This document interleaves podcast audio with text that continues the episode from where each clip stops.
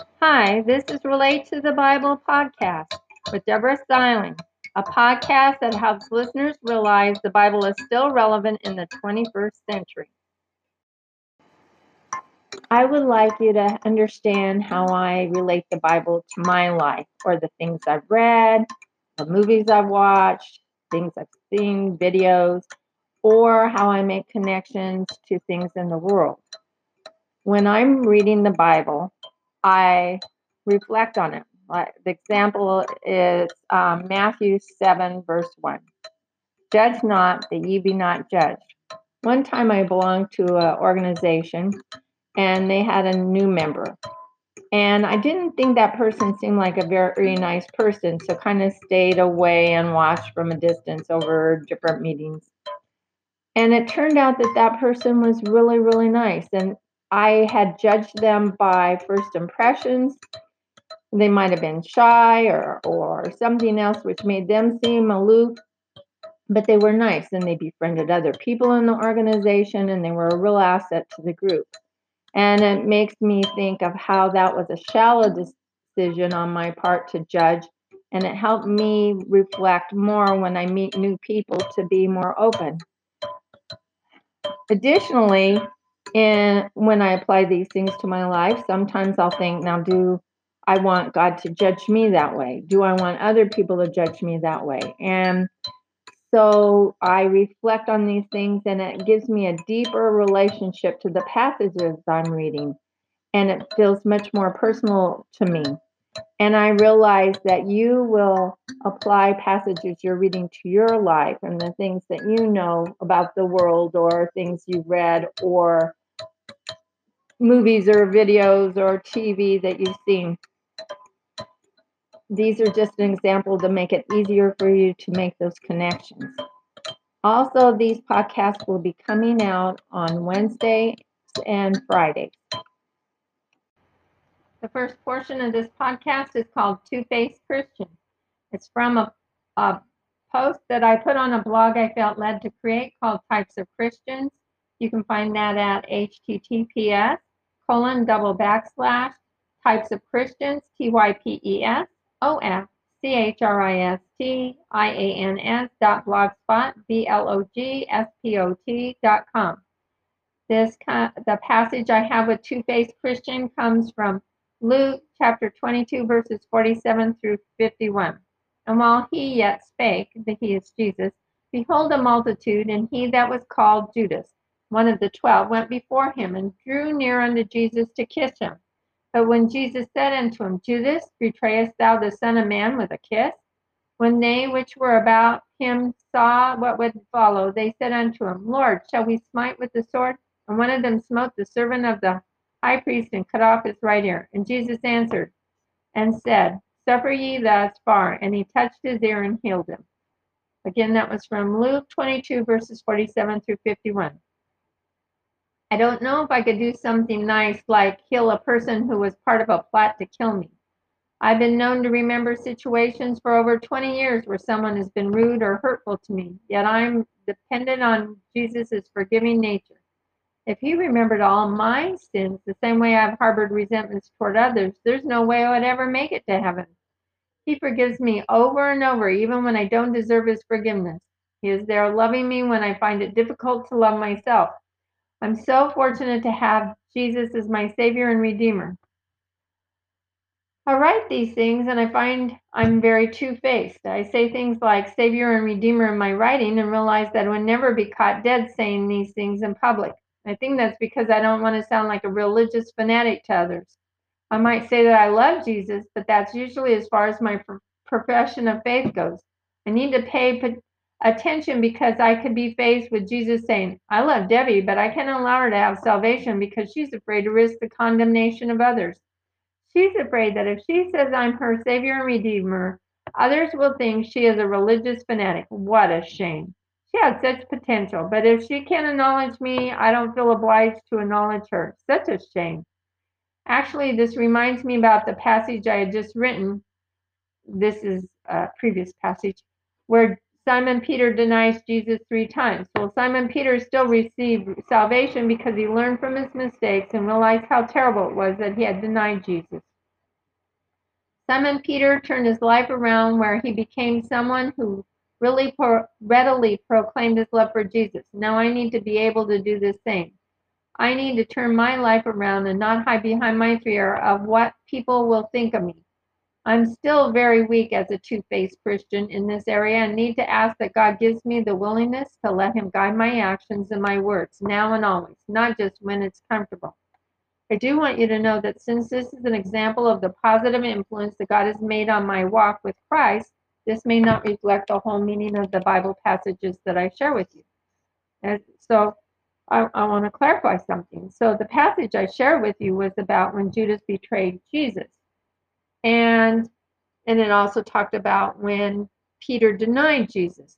Well, and those things are important things to know about within the context of the Bible. But I find that when I read the Bible, and this is what this whole po- um, podcasting is, um, the blogs about, and the, a book I wrote is all examples of how, when I read the Bible, God has different lessons for me within them that I apply to my own life. Just as this one, and um, about not readily proclaiming my faith in Christ the way I should, or doing it on a very meek manner occasionally because I don't want people to think I'm a fanatic. So they, the Bible has relevance to my life today. There are those that think, oh, the Bible has a lot of these and downs and it's antiquated and it's not relevant to today's time.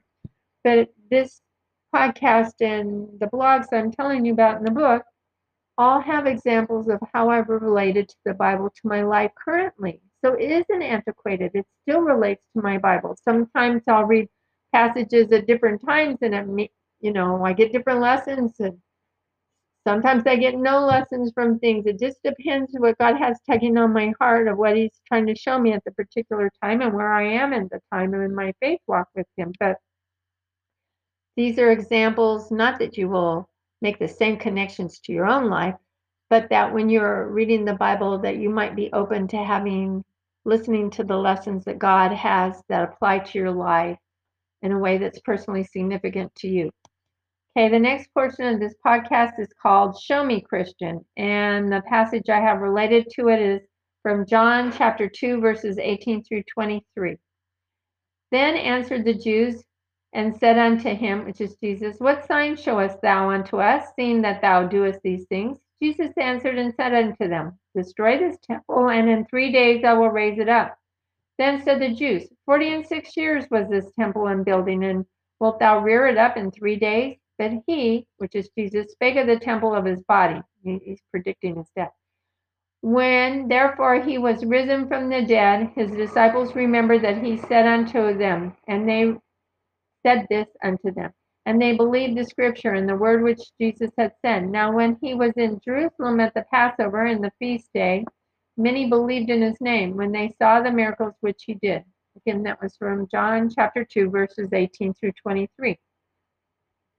This reminds me of Missouri, the show me state. It's kind of like we say to God, I'll believe that Jesus is our Savior if you show me the proof, if you show me a sign, if you show me and the list could go on. I think that's how many Christians get led astray by metaphysical and cult types of churches. They are looking for valid proof of Jesus' existence and concrete explanation for the creation of the world. These metaphysical churches seem to appeal to them because they combine religion with science in a way that makes some kind of sense to them.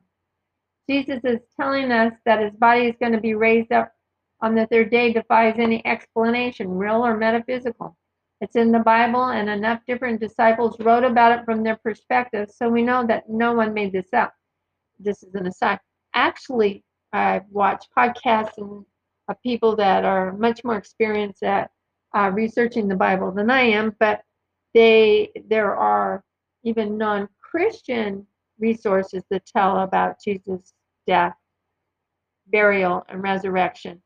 Um, because back at that time they put it in some kind of political documents, and I could name all those because I wasn't expecting to say this, but I have watched podcasts, especially from Jay Warner Wallace. It's J. Period. Warner Wallace, a cold case detective that has written many, many very moving blogs, podcasts, and videos that have good concrete evidence for Jesus Christ being our Savior. But anyway, the thing is, is one of the podcast, I mean, blog, bah, one of the YouTube videos I watched showed and told about different um, things that were non-Christian, where in the government that different people attested to seeing Jesus after he rose, or attested to him being crucified and buried, and then seeing that he arose. Anyway, so there's more than just Christian documentation that Jesus Christ is our Lord and Savior.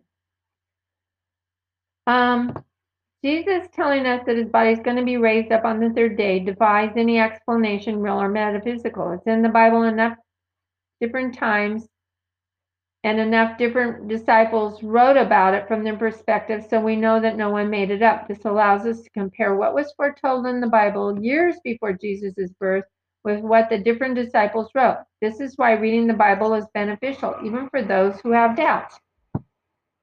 Even Thomas told the other disciples that he didn't believe that Jesus had risen from the grave. Knowing this, Jesus appeared to Thomas and told him to touch the nail prints in his hand and thrust his hand into his side in order for him to believe. It really did happen. Although it defies our human logic, Jesus arose from the grave to save us from all our sins. As a show me Christian, I see Jesus' work in my life each day and every day in, in ways that defy all explanation, but I do. I try to turn my life over to God and turn to Him and to take care of my daily issues and concerns. He gives me the peace which passes all understanding to get through the tough times. This is an aside, but he has done that through COVID and the pandemic. Because normally I would be worried and be up all night. Not to say I don't have bouts where I wake up at night, but I'm not worried about that um, because I just trust that God's there with me through all of this. He is always there taking care of me. Jesus is rising from the grave to save us from our sins, defies all explanation, explanation, but it is true. I want you to know that since this is an example of the positive influence God has made on my life through the Bible, this podcast that I shared with you may not reflect all of the whole meaning of the Bible verses and passages I have shared. They're just how this particular Bible verse or passage related to my life and how it makes the Bible more personal to me in my daily walk with Christ. Thank you for joining us at Relate to the Bible. I look forward to you joining us next time, where you will hear more examples of how you can relate the Bible in ways that are especially meaningful to you.